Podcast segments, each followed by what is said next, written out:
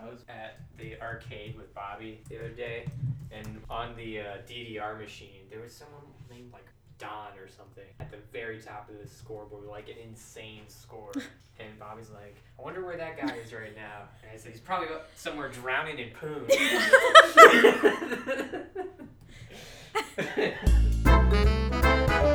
We just would like to remind you that none of the things that we say should be taken as official recommendations. Yeah, we try to know what we're talking about, but this podcast ultimately represents the opinions of a couple yahoos with master's degrees. it's mainly for entertainment. Right. So if you feel that you need help with your own mental health, we encourage you, please talk to your very own doctor or your very own counselor. Get real help.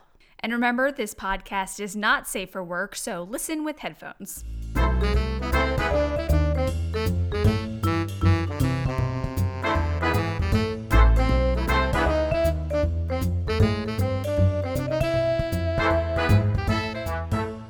Hello, and welcome to Freudian Sips. The podcast about brains, beverages, and other BS.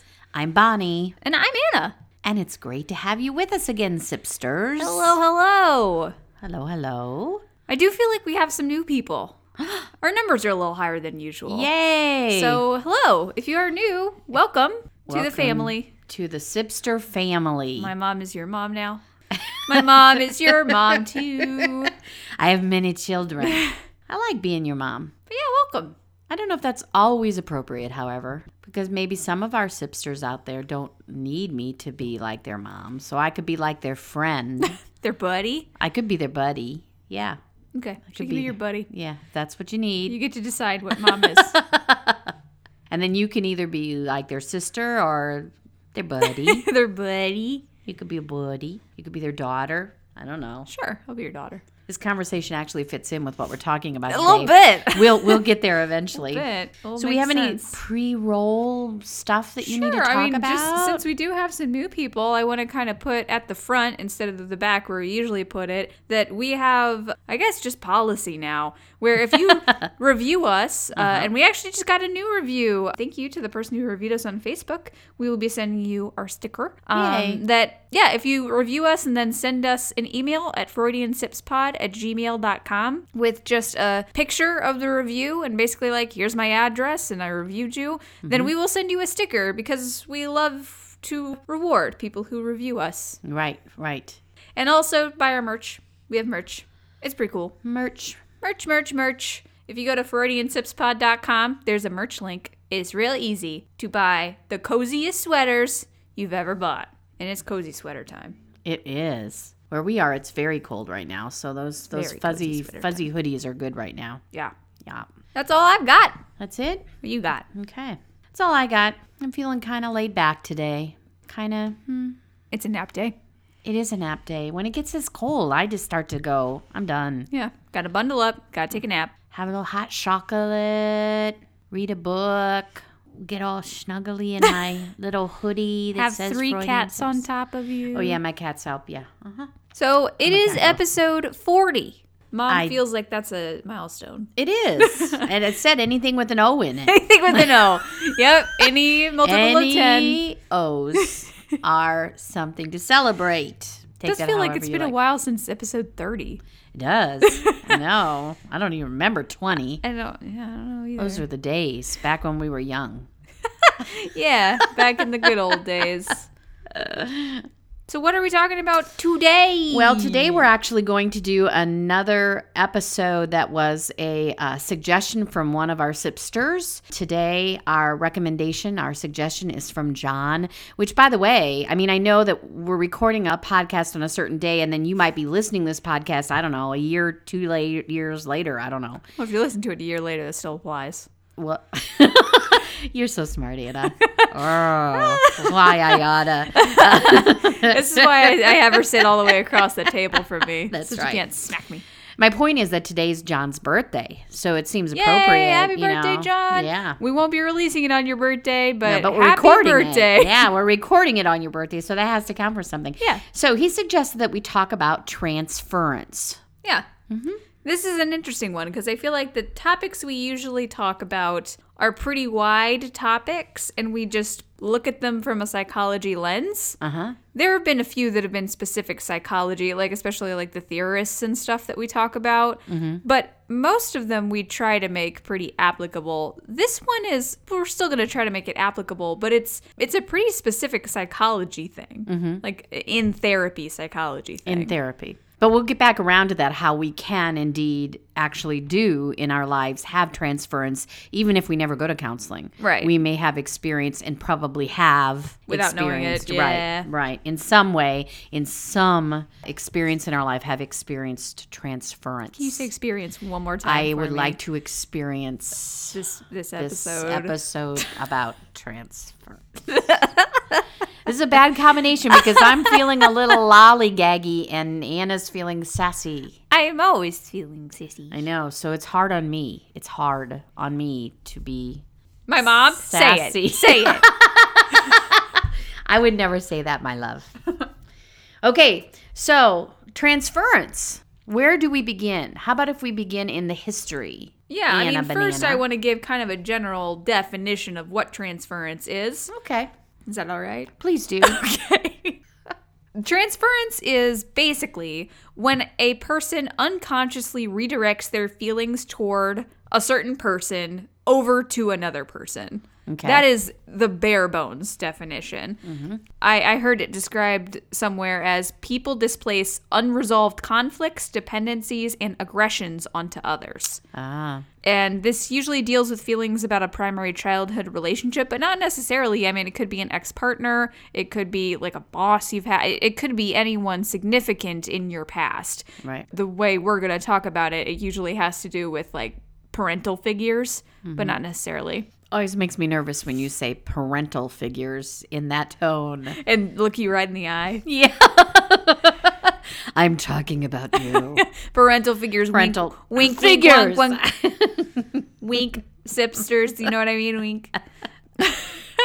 It's a lot like the Freudian concept of projection, which I feel like a lot of people would understand a bit more because projection has kind of become into the cultural lexicon. Uh-huh. Right. So we know projection is when we don't like something about ourselves and we project that onto someone else. Mm-hmm. This is like that, except instead of projecting our own beef with ourselves, we project our beef with someone else onto a third party. That's a very good way to say it.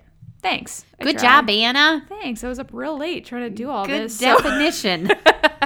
I was like falling asleep on the couch. At one point, I leaned over to Nathan and I was like, "I, I'm just gonna make this up. I people made it up before me. That's how we have it. Someone made it up. I can just make it up." And he's like, "No, it's That's not how it works. yeah, you did say that. now I can I can hear him saying that. So let's get into the history. Let's talk about the history. History. We should have a jingle for that. you made a jingle. I don't know where was it put a dun da da da dun da dun or was that something that? different? No, that was that. Do it clean. dun da da da dun da da da dun da da da da da da da da da dun.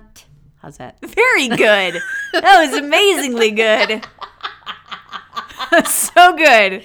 That is the history theme. All right, I love it. I'm gonna put it in every single time. I think the reason I didn't was because it wasn't a clean enough recording last Ah. time, but this that I don't- was primo. I don't know. So, So uh from now on, from now on, we listen should for start to that. have sound effects.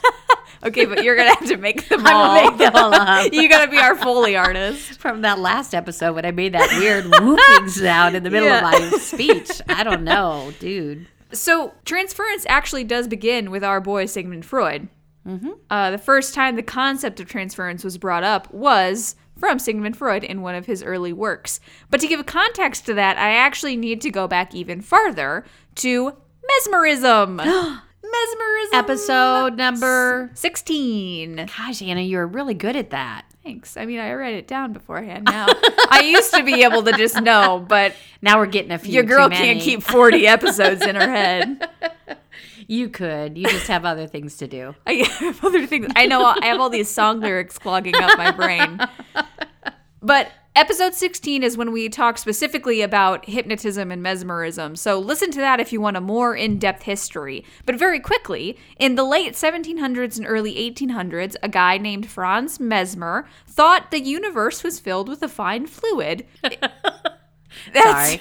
Sorry, it's gonna- Mesmer. Didn't mean to Yeah. laugh at you, dude. Oh, you can. It's he's dead. I'm It's laughing fine. with you, Mesmer. No, I'm not laughing you're not. Uh, this includes fluid within us, and that this fluid could become imbalanced and cause disease, at you. Oh. but that the fluid could be manipulated with magnetism. That's the basic. And if you think that sounds buck wild, go listen to 16. It gets weirder. Uh-huh. Uh, so yeah, go. It, it's it's weird stuff, but that's the basics. And Freud and his mentors were involved in what was first mesmerism and then hypnotism.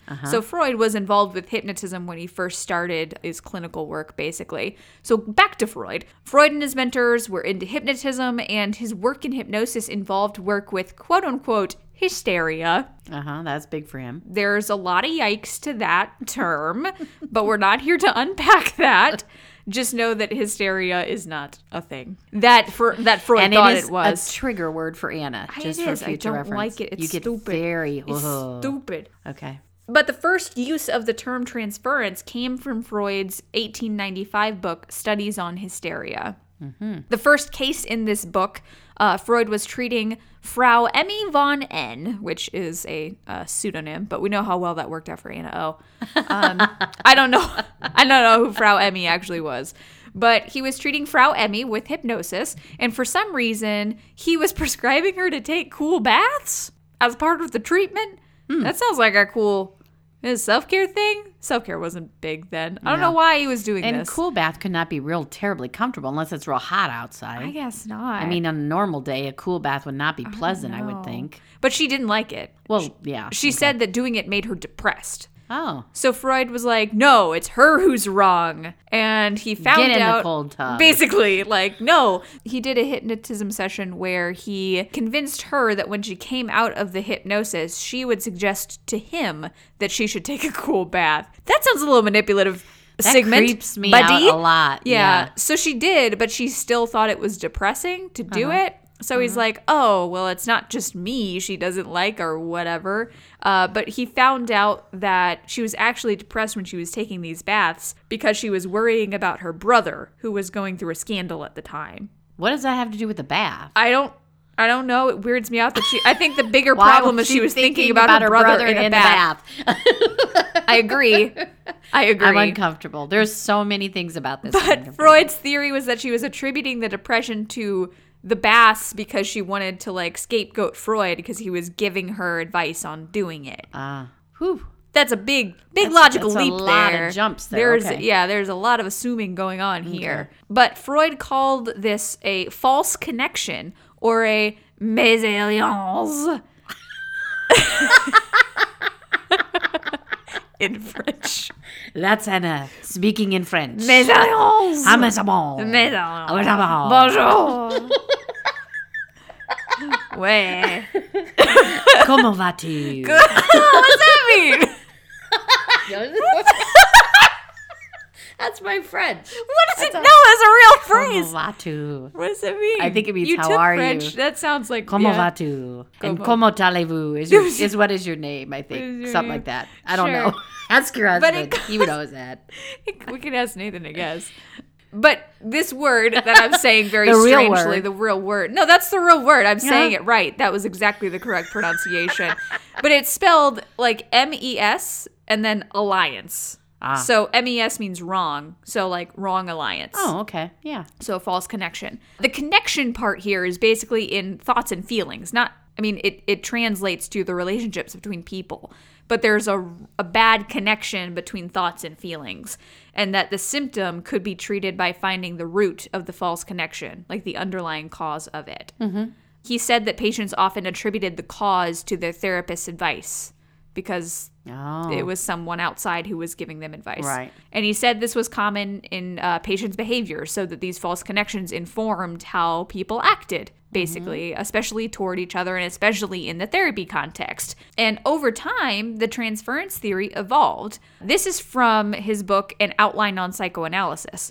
On the contrary, the patient sees in him the return, the reincarnation of some important figure out of his childhood or past, and consequently transfers onto him, him being the therapist, Uh huh. feelings and reactions which undoubtedly applied to this prototype. Mm-hmm. which I think is a good way to say it, the prototype the kind of Mm-hmm. wording. And transference became pretty critical to the whole theory of psychoanalysis. It's actually one of the main things that Freud worked with is working Right. patients through their transference. Uh, Freud said that the analyst could use this transference to get to the root of issues, to use the transference as a way to bring unconscious desires and those prototypes into the conscious mind, Mm-hmm. which was one of the biggest. Because things that's that the Freud big did. thing. That yeah, that's his big his big shtick. was Right. bringing what's in our subconscious to the conscious mind. Right. And one of the, those ways is calling attention to the way you're treating your therapist based on the Right. false connection that you have. Mm-hmm. As, a, as a side note for our boy Freud, this is a quote. Sigmund Freud held that transference plays a large role in male homosexuality. In The Ego and the Id, he claimed that eroticism between males can be an outcome of a psychically non economic hostility, which is unconsciously subverted into love and sexual attraction. So Freud had some things.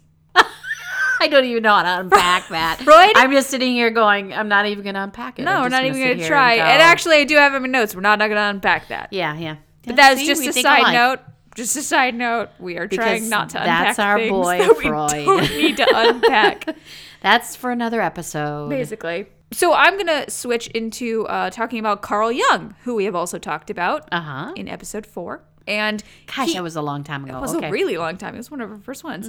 Uh, if you want to hear more about Freud and his things, he's episode one. He was the first one Mm-hmm. because we, did. had to start with him. We had to start with Freud. But Carl Jung wrote what one source called a very strange book, which we know he wrote several of. yes. Uh, but this particular strange book was called The Psychology of the Transference. And the book used, I'm not joking, alchemical symbols to explain the transference process. Wow. Yeah, I think that's kind of neat. I think it's very out of the box, and I think it kind of describes like first of all how Carl's brain worked, which was unique, but also just in a way that people can kind of conceptualize things differently, and the different things we use to try to remember things and try to understand things. I mean, if that's kind of what he was into and that made him understand it better, sure, why not?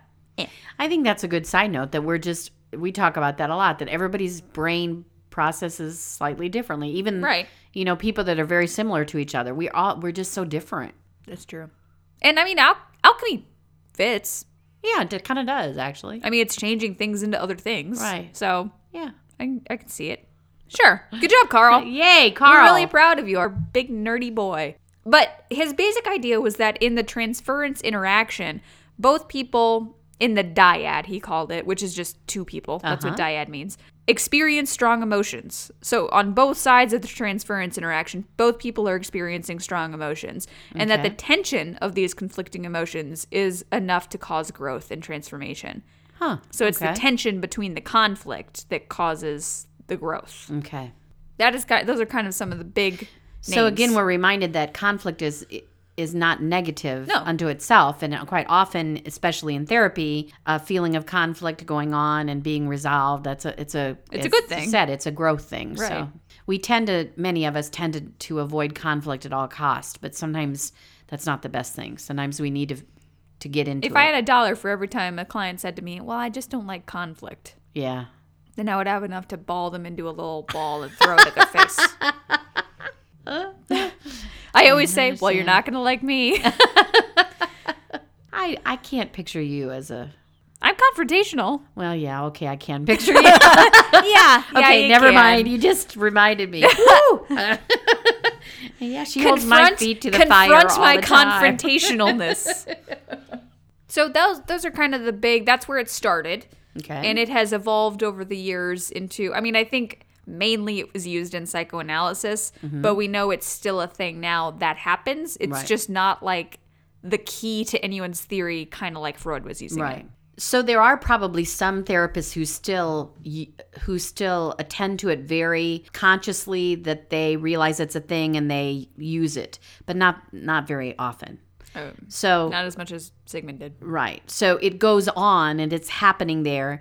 And we always talk on Freudian Sips about being self aware. That's kind of our shtick. So a big part of this is being aware of that transference that's happening. And we're going to stick for just a minute with the idea of a therapeutic relationship. So Right. between a counselor and their clients. So let's just talk kind of for a minute, if we can, about like different types. Can Yeah. we do that? Okay. So Yes. she is confrontational.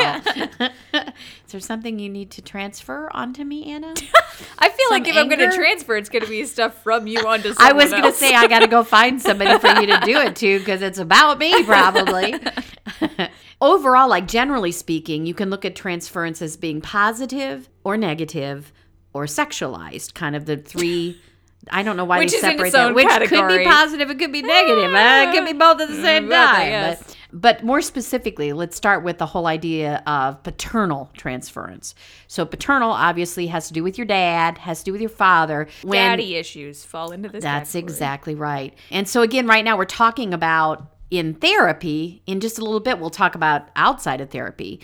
Um, but paternal transference is perhaps you're dealing with your counselor and they somehow remind you of your dad. Yeah. Or just in general, kind of an authority thing. And you, you might feel that tension with any specifically male authority figure Mm-hmm. that you come into contact with that you have that that feeling that it could be that you are feeling those feelings of being i don't know made to feel bad about yourself Yeah. anna do you want to address any of these things about paternal I'm just dissociating transference? a little bit i over see here. that you going No, into your world I no, I was thinking that I think a lot of that is assuming right off the bat because I think very few therapists would be in like a punitive role, right but people can go into that expecting that that's very true and that that's not necessarily what the therapist is doing, it's just the person's own preconceived notions. Right. And yeah, I'll circle back around to that because there's there's also maternal transference. Here you go. So obviously, Come on, I think if in fairness, I think if I'm going to do transference, it's going to be paternal more than maternal. I think so too. Okay. Let's use our golf voices for that. I hit that one right in the hole. In the good hole. Use the big stick the- to I hit that. big stick to know I used the tiny one to hit that right in the good hole. I'm so uncomfortable. Okay. You started it. Uh, I know I did. I should never do that. So quite often a maternal transference, you know, what I was reading was that it's a, like, it views someone as being nurturing and loving, but I also know there's a lot of people Yeah, that have there's mommy bad moms. issues with bad moms. Yeah. So that kind of transference. There's sibling transference. Which is exactly what it sounds like. Right, That right. somehow that person reminds you of one of your siblings. And again, it could be positive or negative. If- If your sibling was like a peer to you, obviously and gave you good support then it's going to be a positive one a lot of us have some sibling stuff you know where we Mm-hmm. did not get along or continue to not get along with siblings right. i'm glad that you're not one of those people anna I'm not. My brother's actually here. We're making him wait downstairs while we do this. he's in the waiting room in the waiting room. My husband's babysitting him. we might have to pull him in before we end we'll have to see So you can But hear it's his good- lovely voice. it's good to know that he's here and i'm very close to my brothers too so Mm-hmm. i i don't see any of that but again, you could be positively transferring. Absolutely. Absolutely. There have been a lot of people in my life, not a counselor kind of person, but just in general life speaking, I think we're going to have to kind of do that Yeah. automatically, who I sometimes feel very close to right away because they do remind me of Yeah. a brother. Yeah. Yeah. Feel that right away. Um, mm, And your brothers are very different, so I feel like that covers a wide gamut That's of people. really true. That's really true.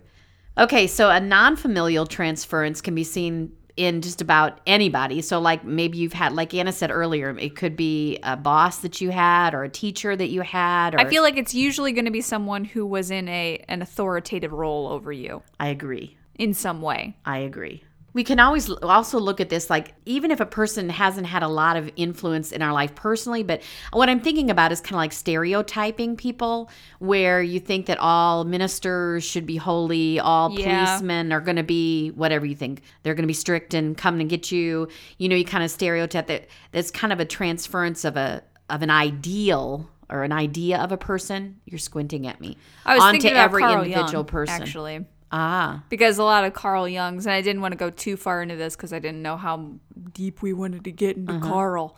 Uh, but one of Carl Jung's big things was archetypes, and again, Mm-hmm. you can listen to episode four for more information on what an archetype is. But it's basically like, I mean, prototype is a good word for that too. It's like a, it's like an i like a general idea of Mm-hmm. a type of person. Exactly. and that he sort of related transference to that in the stuff that he was talking about that our experiences with people transfer into archetypes that we like project onto people That's exactly right. carl got one exactly right You hear that, Carl? You know, I think sometimes he gets a lot right, but he's, He's- just he's got pretty kind of good. those wacky things on the side that they're make you just go, like they're "Mm." just like five degrees off center. Yeah, exactly. But I think that sipsters, if you're right now, if you think about how you have those kind of people in your life that you like, if I say policeman, depending on your life experience, you get a certain picture in your mind of what a policeman is like. Yeah, I'm willing to bet this is going to be an episode where, especially if you haven't heard of this concept before, you're going to listen to this and be like, oh, like you're going to think of someone. I Mm-hmm. think it's something that people have experienced and they just don't know what it is. Exactly. And sometimes you meet somebody. Well, that'll be later. Okay. Put a pin in it. I'm trying. I'm trying. Oh yeah, put a pin in that. I want to talk about that stuff. So okay, um, so the last kind of transference on my little list of different types is again back to the sexualized. They like really want to make sure we get that but one in wait, there. that's like one of the three types and also one of the other types? exactly Oh, because dear. it's like you know it's about sex, Anna. So yeah, we got to talk Sex- about it. Sex sells, so we got to put it twice in our Sex definition thing. rules um, society. So yeah, I thought you weren't going to add that extra. Sex rules. Moving on. just a personal opinion. this is one that we kind of probably have seen in movies or heard in stories if we take it just for the ideal of within a therapeutic relationship. And that's that idea of for transference for a client falling in love or being attracted to their counselor. the worst trope in movies, Mm. the worst trope where there's therapy thing happening. And it happens a lot in movies and shows and yeah. it's very common. It's, much more common in media. I feel like I have to sing this or else I'll I get think too you upset. should I think you should say that. I mean, I think sing it some more. I, think- I don't think anyone Hit it. wants that. Hit it, Anna. Hit it. That's a really common thing in movies where people fall in love with their therapist and then the therapist returns the love. Exactly. And that's, That's super where it doesn't unethical and it's terrible and it doesn't happen. Right. Very rarely happens. And I think that's that we can defend our Profession. profession in that way that that We talked about that a little bit. You weren't here. You ditched me. Uh, but during the round table, uh, the bonus episode that we just Ah. uploaded, we talked about that. We touched on that trope a little bit and how bad it is. we were all very upset. So, but if you just look at it in itself and not not kind of think about those other outside like it's really overdone in media. Right. For just a moment to think about, it does kind of make sense for certain personality types that it, within therapy if they feel like the person who is their counselor becomes very like they open themselves up both Yeah. men and women I open mean, themselves up especially in therapy contexts. I've actually, I had this happen to me in college before I was a therapist, but I kind of put it in this category where I was basically acting as a therapist to someone. I was giving them the kind of support a therapist Mm-hmm. just would in a give. friendship role but Yeah. yeah Yeah. And they admitted feelings to me. Mm-hmm. And I basically had to say, like, you're not, I, I don't think this is actual feelings. I think this is you not used to being vulnerable with someone and Exact- suddenly being vulnerable in a way you haven't been previously. Right. Because when we make ourselves that vulnerable to anyone, Yeah. it opens up all It's of those intimacy. feels. Yeah, it, exactly. You- Yeah. You, are more intimate with your therapist and than some people maybe- are with anyone. Exactly. And so then our our brains are like, what is this feeling? Right. This, I don't know how to love you. Oh, that I was- thing. Oh, I was thinking, what is this feeling? So sudden and there, new. there we go. We've From got all kinds Wicked. of songs. Yeah. But that actually makes perfect sense Yeah. that a client starts to feel that way. Yeah. Sorry, excuse me. Mom's got the burps. She's taken like three drinks of her beer. my She's my got pumpkin burps. Ah, beer. Uh, pumpkin burps. That's disgusting. Do, do you like beer burps? Do you like pumpkin burps? Do you like both? How about both? That's oh, awful. Um, so there's this idea that you do have these feelings toward your therapist. The issue comes in in what we see in those movies when the therapist encourages it or responds, Mm-hmm, which is a whole different thing, which I'll shift to in just a second. But I want to kind of put that to the side that it, it's not that it's bad, you know, that you had those. It's not bad to feelings. experience it. It's Right. bad if your therapist, who is in a power role, basically Oh, takes absolutely. advantage of that. Absolutely. So I think I'll shift for just a minute to countertransference because this is a good place to do that. So countertransference uh, is basically the reverse, and and that is that a therapist, a counselor feels Away. Uh, a way toward their client Feels because some type of way. some type of way because of their own life experience. So so that same we could go with this moment of of the client being sexually attracted to the to the counselor and the counselor having countertransference also. Boy, that would be a bad combination if you were both feeling that at the same Big time. yikes, yeah. Yeah. But it could also be, you know, a counselor is sitting there and has a client come in who really reminds them of their father or their mother or their brother or an ex lover. Or like a I don't know if this is transference. I, I think yeah, it's just kind of different types combined. But I was just talking to mom actually about how I have a hard time dealing with divorced couples, especially ones that are a little bit mean, like a little bit To each other, mean? snappy to each other where where there's a lot of te- a lot of conflict a lot of tension i mean divorced couples you're going to have tension but a certain type of tension i have a really hard time separating from my own life experiences so it's really hard for me to step back and say like okay is what i'm feeling toward like this parent in the relationship because of my own stuff or because of how they're acting or because of what's going on or am i picking up on the kids stuff like what's happening it's Right. hard for me to separate those things out And that is something that therapists have to do all the time. Oh, yeah. That when we're with a client and we're having certain emotions and we have to question our own biases and yeah what, you know, what's happening here and why am I feeling this and what does it mean? And we constantly talk about self-awareness because therapists constantly have to be self-aware Absolutely. like we have to know what's going on with us or we can't help someone else with their own That's stuff really important. Yeah. Really, really important. So that countertransference is something that is something, as we just said, that therapists need to be aware of in their own profession and need to have a handle on. And um, mom's making hand motions I'm, at I'm me. trying to figure out which Mom's direction doing that little to thing, like go. uh, you know, where people are holding those batons and the planes. in They're the trying to get plane, the plane. to- land She's over doing that to here. me with her fingers. I want to throw this back out, and then I, I hope we're going to come around to some other things that I still want to talk about, but not directly. See, that made no sense at all. That's Nope. why I was trying to do hand signals. Um, Oh, those made a lot more sense. Yeah, I was hand following signals. those if a lot y'all, better. If y'all could have seen my hand signals, you know exactly what the hell I'm talking about. Okay. we talked about that not very many counselors these these days. These days, Woo. these days, This pumpkin beer is a powerful half of it. elixir. I know. My little cheeks are all hot. and just like I'm like, I can't it can't be the alcohol. It's gotta be I'm having some kind me. of kind of thing going on. She's tapping. She's tapping her head. I'm doing she's doing tapping on herself. Okay, let it go. Let it go. there is such a thing called transference focus therapy, TFP. That's just that's just psychoanalysis. A rose by any other uh-huh. name. but it's like relatively new. It's Uh, someone going, it's been long enough since Freud. we're no gonna one's redo going to this." know, right? No one's going to notice. it's exactly what it is, but it's used uh, especially for clients who have borderline personality. That's like where it's targeted. we already have a thing for that. Oh, we're having this too then. All right, fine. So, transference focused therapy, which if you read about it, it's exactly what you just said, Anna. It's completely not only is it completely wholesale Freud ripped off. redone, but it's basically what you do in everyday humanistic talk therapy, where Right. you try to help a person talk through why they're acting the way they're acting, and what is it? Is it because of something from their childhood? Is it because of something that happened last week? Is it you know? So People just love acronyms. Like, counselors love acronyms. We got a lot of them, baby, because TFP is one of the treatments for BPD, borderline personality. WTF. it starts to make my lips feel numb. LOL. LOL. LMAO. BRB. So, so we've kind of been focusing on just the idea of transference within therapy, but actually, it's kind of part of everyday life all the time, right? sure. We are already going there. You don't have more? No, I think I'm done. What's body centered countertransference?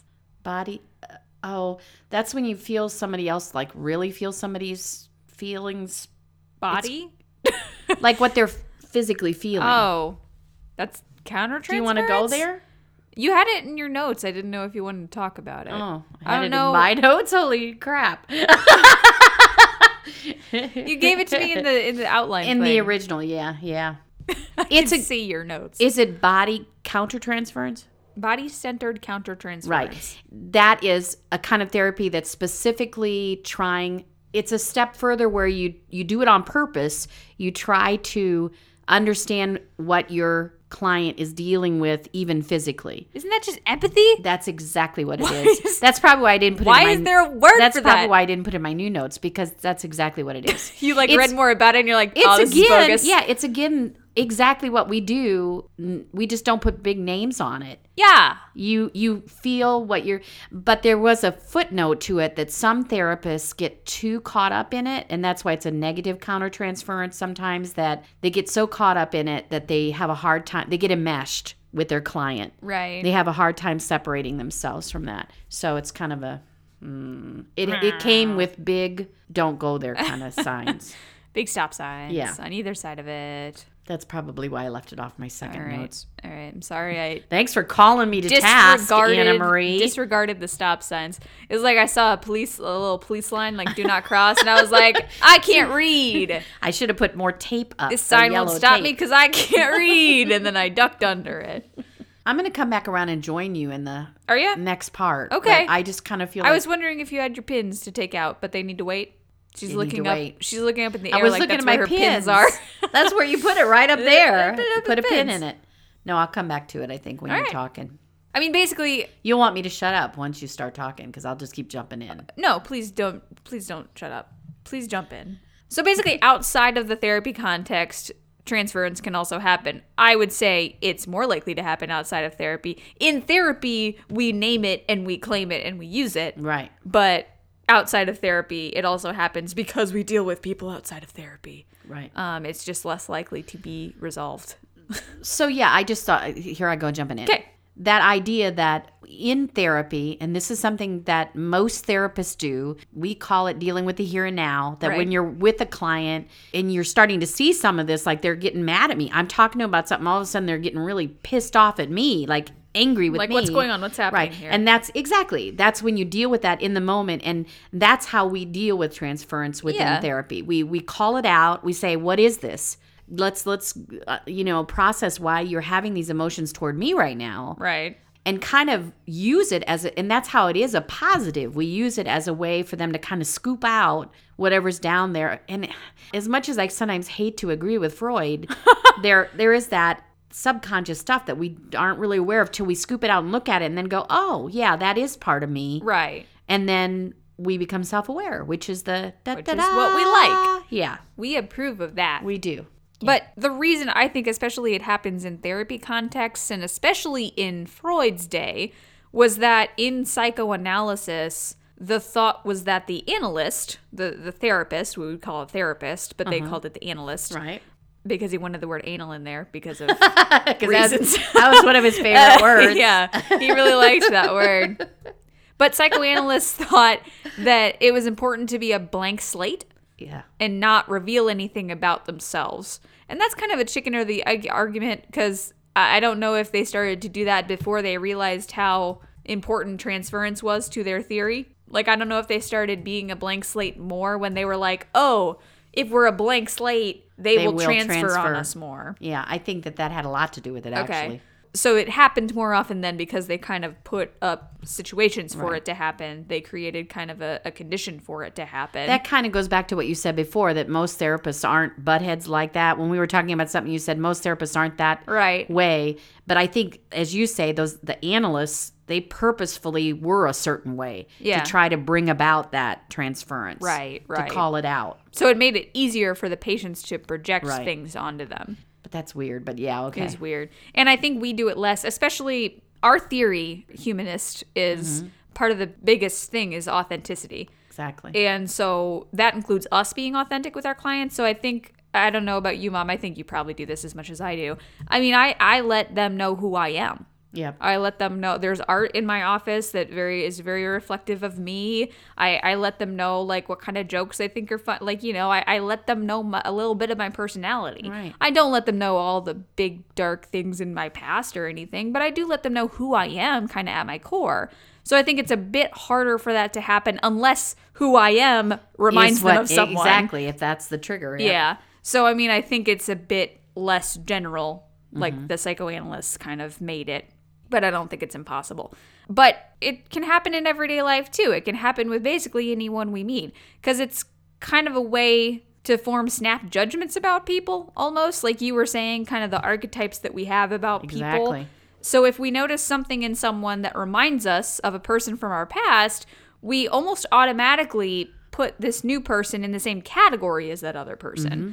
that maybe we don't uh, certainly not consciously we don't say they're just like my dad Right. you know they're they're just like my brother we'll be like oh they're that type of person Mm-hmm. I, s- I- I think that's something we do a lot like just like oh Absolutely. i know their type you know Yeah. so we kind of but the Judging- reason we judging have a book by its cover. yeah but the reason we have those types is because of past experiences Right. so this is normal and to some extent it's okay to do i mean that's how we learn things Right. we learn things by having experiences and then carrying those experiences forward and us as humans we are set to see patterns right. so we're set to learn things about behavior based on who we've interacted with and then use that as pattern information to predict how people will act toward us in the future. Now that sucks if the people that we've interacted with are bad. Like if we've had those bad interactions and we're able to take that forward and go, "Oh, if a person acts like this to me, they're going to do this to me." Right. Or then they're going to do this other thing to me too. Well, So- and don't you run into that with some of your clients who have been through a lot of trauma where it's like they don't trust anybody? Oh, yeah, absolutely. Because everybody's going to betray them, everybody's going to hurt them. I mean, I've also run into people who have a therapist archetype in their head. oh God, yes. who's like I've been I've been Absolutely. through a lot of therapy Yeah. and they all I, suck. I know what you do. basically. Yeah. I know what you're about, and I'm like, you don't. Yeah. You don't know what You I'm don't know about. me. Yeah, you don't know me. you don't know me. It, it gets unhealthy. I mean, especially outside of therapy, when we start putting characteristics on people without really knowing them Right. because that's not fair to them. I mean, like if if we meet someone and we're like, "Geez, my new boss is is so demanding. They're just like my old boss, or they're just like my mother, or they're just like my." My father, because I can't choose a parent here without my mom giving me a look. It's a weird episode to do with my mom.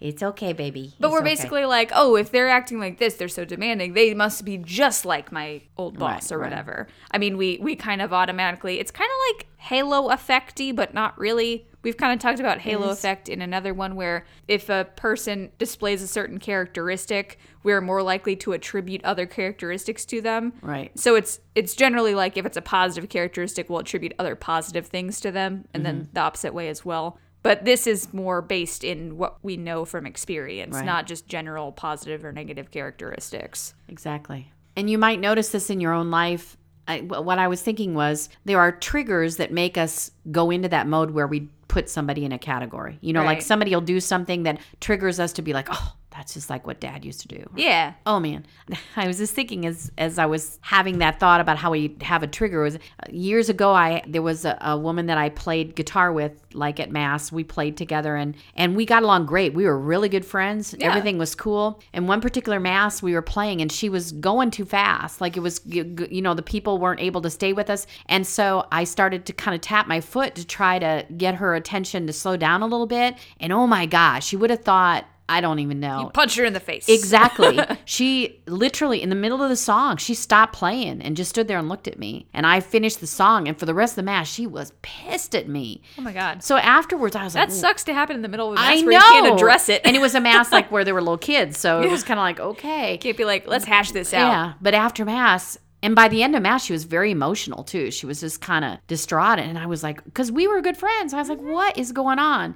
And she just kind of started crying. She said, I'm really sorry that happened. And then she told me about her dad and how her dad used to, when she would was learning a musical instrument, because she was very musical, he would sit there and tap his foot real hard. Oh no. And like that was when she knew that she wasn't doing it right when he started tapping his foot. So in that moment, I mean, that's more, I guess that's almost more like PTSD. I was going to say Yeah. anxiety trigger. Yeah. But, you know, we might experience something with a person that they do or say. It can even be like the way they smell, or again, that's Oh, like a PTSD. I mean, thing, well, but- again, that goes just into awareness of your triggers. Right, right, exactly. like which we've talked about several times on the show, just being aware of the things that set you off for whatever reason they set you off. Exactly. Yeah. But yeah, I mean, I think I that kind of went far afield there. Sorry about that. no, I think I think this is one of those Mm. concepts that plays into a lot of other concepts because I think that things like PTSD and anxiety can have this element of countertransference because we're placing things from our past experiences onto current present experiences and specifically people. I mean, I think we we do that often. Right. I think that a time the transference is very hurtful to us in our everyday life is when we take past relationships into our current relationship with a significant other. Yeah, which is very common. Uh-huh. I mean, we go into relationships with expectations, mm-hmm. and we think that our partner has expectations about us, Right. which we do have expectations about people, but usually we are bringing forward what we've already experienced as an expectation. I mean, we can do that with ex partners, but that's another thing where parent comes into play. Absolutely. That if we grew up in a certain household with certain expectations, we carry those into romantic relationships as well. Right. I've had multiple people, though, in couples counseling where one or the other in a couple will say, you know, I just just the other night when a young man said she thinks that I'm going to cheat and I have never cheated on anybody. And then she said, "But I've had people cheat on me." But he's real frustrated because he doesn't have any not reason. him. You know, it's not fair. It's not Yeah. fair. But that's a transference thing where she's projecting kind of but in not about herself, but about her ex-lovers that he's going to do the same thing they did. Right. So in that way, in a relationship, that transference can be damaging, very really damaging. Yeah. I mean, I think in general, the way it damages relationships is because it's assuming. right. And you know what they say about assuming, mom, I do. Did I teach you that when you were little? that it makes an ass out of us. Ass out of you and me, baby. Like I said, it's assigning characteristics to a person, and it's really unfair to that person because they could be totally different than that assumption makes them out to be. Exactly. and we really owe it to the new person to give them a fair shake Mm-hmm. and to get to know them a little bit before we make that call about them. I mean, that could be totally not who they are. And if we're just putting that forward from a thing we've already experienced, we could be misjudging them really Mm-hmm. harshly. Like, yeah, maybe there are going to be people that we get to know and we decide we don't like. That happens. exactly. But we need to get to know them first and then say, oh, I don't like you for these reasons that are actually I for you sure don't like you. right. if you want a very extreme example of how it ruins relationships, you'll hate you'll hate this. Uh, high-profile serial killers have often been found to be transferring unresolved rage toward a person to their victims, like Ted Bundy killing brunettes that reminded him of his mom. So, like, don't do that That's an extreme. that's an extreme of ruining relationships but but just in general i mean if we take forward if we put especially if it's something that we are angry about right. i mean like it's one thing to be like oh i didn't really care for that person and now i'm kind of projecting them onto you Mm-hmm. it's a different thing if it's like i really hated like my grandfather and you remind me of him and so i'm gonna treat you like garbage Right. I mean, it's different if it's a lot of built up rage and a lot of built up unresolved emotions Mm-hmm. and stuff like that. Like, that is stuff that we really need to be aware of and we really need to work on in ourselves. Transference is a huge thing in Yeah. violent crime. So There's it's not often just- a, yeah. a type. Right, Yeah. exactly. Or you know, people who do serial crime Right. is often from a transference thing. Right. That's scary. So, leading into that is how we work on transference, how we Yes. deal with it.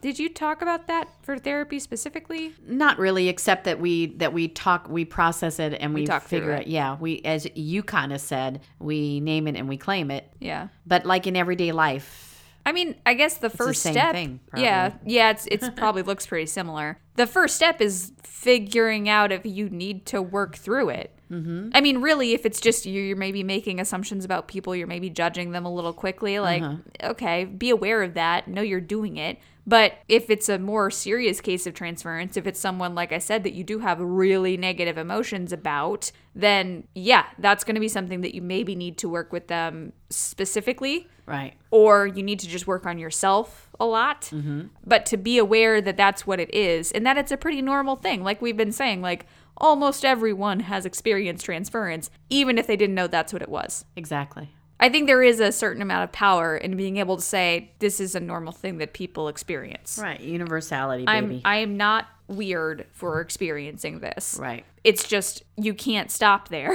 You Mm-hmm. can't just say like, well, everyone experiences it, so it's fine. I don't need to work on it. Like, don't do that. Exactly. But you need to be able to say it's fine. Other people experience this and get through it, so I can get through it. Right. What do I need to do to do that? Right. And if it's just a matter of I have some serious issues with this person from my past, then it might just be a matter of dealing with those issues, whether with that person or by yourself. Because there are some times where you're not going to be able to do that with that person. That's very true. I mean, either they are gone from your life or they're not receptive to it. I mean, there's there's a lot of situations where that's just not going to be applicable. Sure. So, yeah, maybe that's not an option, but working on yourself is always an option. If that's not enough, maybe you do need to address it with that person. Uh, hopefully, you have a good enough relationship with them that you can do that. I mean, that's a very weird conversation to have. yeah, exactly. I mean, hey, you remind me of my dad.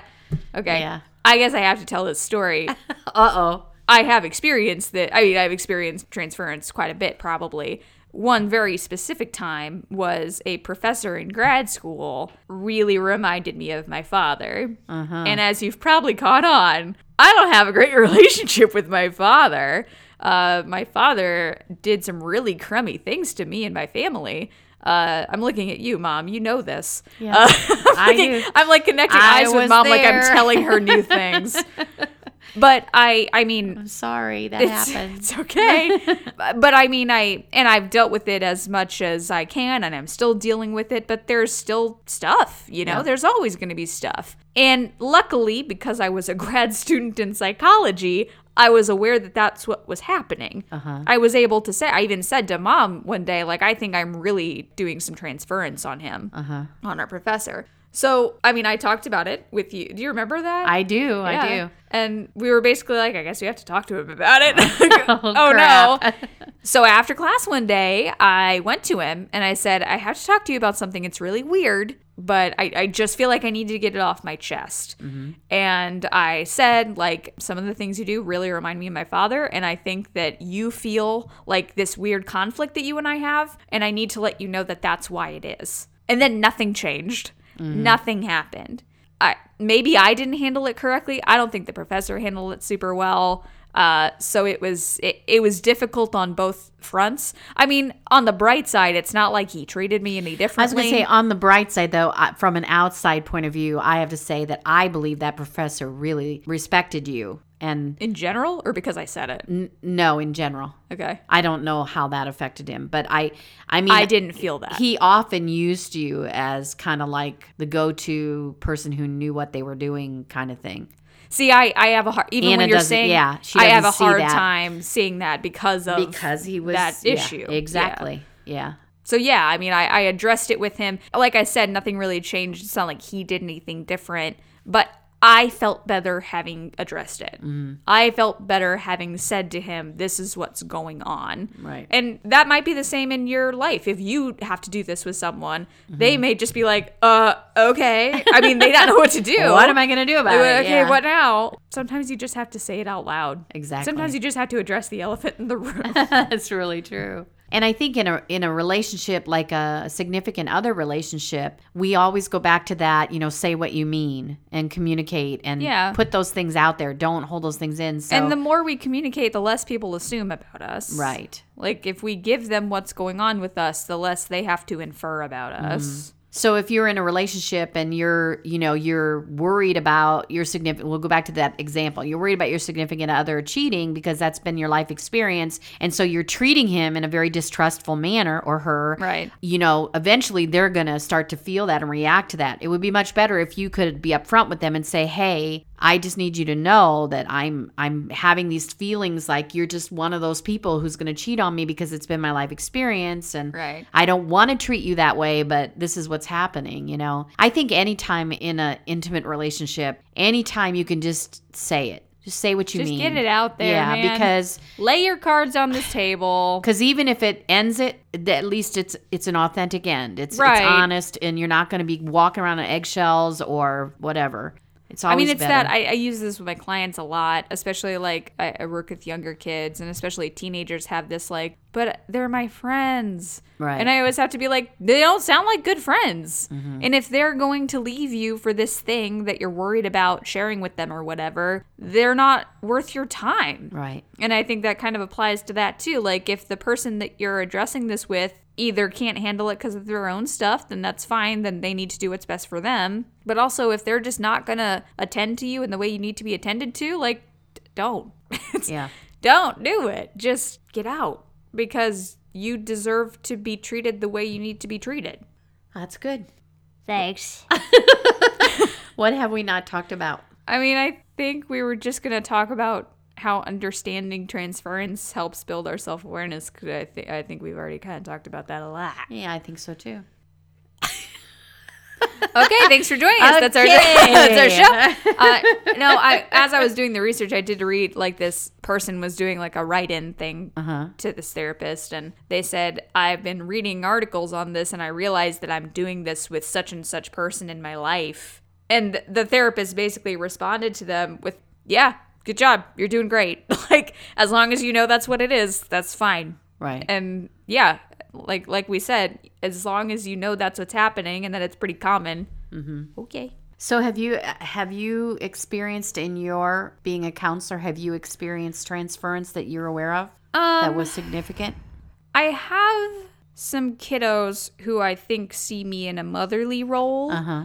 but i don't know if that's transference because it's kind of like a surrogate mom But I think that's because one of the definitions that I read was that it doesn't necessarily have to be something they have experienced. It could be something they wish they had Oh, experienced. well so then, that could yeah. be transference too. Yeah. yeah i definitely have a kid That can who fall into that role. i had a kid ask if i would adopt him the other day Yeah. Yeah. so That's something that's very it pulls on your heartstrings as a therapist who works with children. yeah especially children of trauma or children who are living with difficult situations in their life that you do just want to kind of mother them and yeah yeah i actually have one client who is about the same age as your brother and kind of reminds me of your brother a little bit so i think there's there's both transference and countertransference Yeah. with that client but it's a very positive because we talked about already that it can be a positive thing in therapy because if it helps you- the client to trust you more Sure. or to feel that they can be more vulnerable and, and know that you won't hurt them. That's a positive thing. And I think that's what I have with this young man that I know that he's close to his mother and she lives a distance away. So he kind of Yeah. has that transference that I'm like, and he definitely reminds me of Gabe. So we have a, a really good rapport, you know, Yeah. that but I also am always constantly reminded that he's nothing like Gabe. You know, Right, he's a lot like right. Gabe and he's nothing like Gabe. So, Yeah. and he's not my son, he's my client. So you have to keep kind of reminding yourself of that. And it helps to, I mean, in the times, especially with my a little bit older clients that this has happened with, that it helps to go, okay, let's dig through what you're feeling. And either it's a I've experienced or I wish I could experience.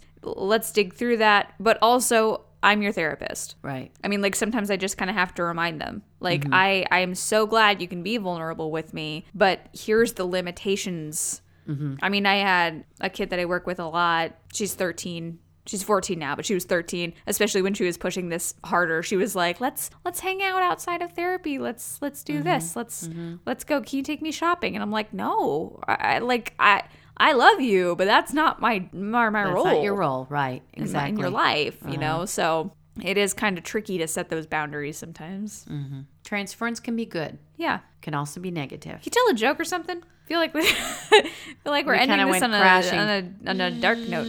It's not dark at all. No, It's good. It's all about relationships, really. I mean yes. We've talked about that a lot of times that our humanness is all about relationships. Yeah. It's about self awareness, but it's also about our connectedness to other people. Yeah. And so we want to keep that connectedness healthy. And um, did you work that up because you I was- just needed I felt something? it coming up. No, I can't burp on command. it was well, a that's really a good classy one. way to end this. Thanks Um, I don't for know. listening. Sorry, I burped in your ears. That was really loud. That was That's a really really good. big one. That's a good one. So to sum it up, transference and belching happens to everyone. That's humanness. humanness. it's being You're hearing human. humanness from this Anna is podcast. authentic. That's for darn sure. that is true. That's true. That is something I would. That is definitely, my authentic yes. gas. I, jeez. so that's that. We've done that. We're done. Mm-hmm. We're done. Mom says we're done. Will you thank the people for listening? I will. Thank you so much for putting up with us. yeah. Sipsters, we're so glad that you join us. We're so glad that you listen. And we encourage you again if, if you would like to talk to us about something you'd like to hear, let us know because we have done a couple of episodes now that Kind of in a row. have, have been um, requests or suggestions. So if you have something you'd like for us to talk about, let us know. And we always love to hear from you. So Especially please our do. new people that are listening. Yes, Hello. welcome, welcome. You can find us on Twitter and Instagram and Facebook and social media, all of it, as Freudian Sips Pod. And our site is FreudianSipsPod.com. Like I said, there is a link there to our awesome merch store with our very cozy merch. Get some cozy merch. And Christmas is coming. Christmas- It is time. I don't know Buy why. Freudian I Sips just- merch for, all of your Christmas. friends. Merry Christmas. All of your friends, all of your family. Or Hanukkah or give give a Christmas Kwanzaa, sweatshirt to whatever Nana. you celebrate. Uh, uh, yeah, anything. Give twelve 12 Freudian days sips of merches Freudian sips. for- twelve days of sips. So, we are also on uh, Patreon if you want to support the show. We are, uh, I think I mentioned in the last episode, kind of trying to rework that. That's slow. We haven't talked about that yet. We will. But we're 40 and Sips Pod on there as well. Please remember to leave us a nice rating and review wherever you're listening. Um, we have gotten some on Facebook. Thank you to the people who have done that. We have gotten some on iTunes. Thank you to the people who have done that. But wherever you you review us, if you send us a picture of it and your address, we will send you a sticker as a reward. reward. Ah, reward. Our theme music is Sweeter Vermouth by Kevin McLeod, and it sounds like this.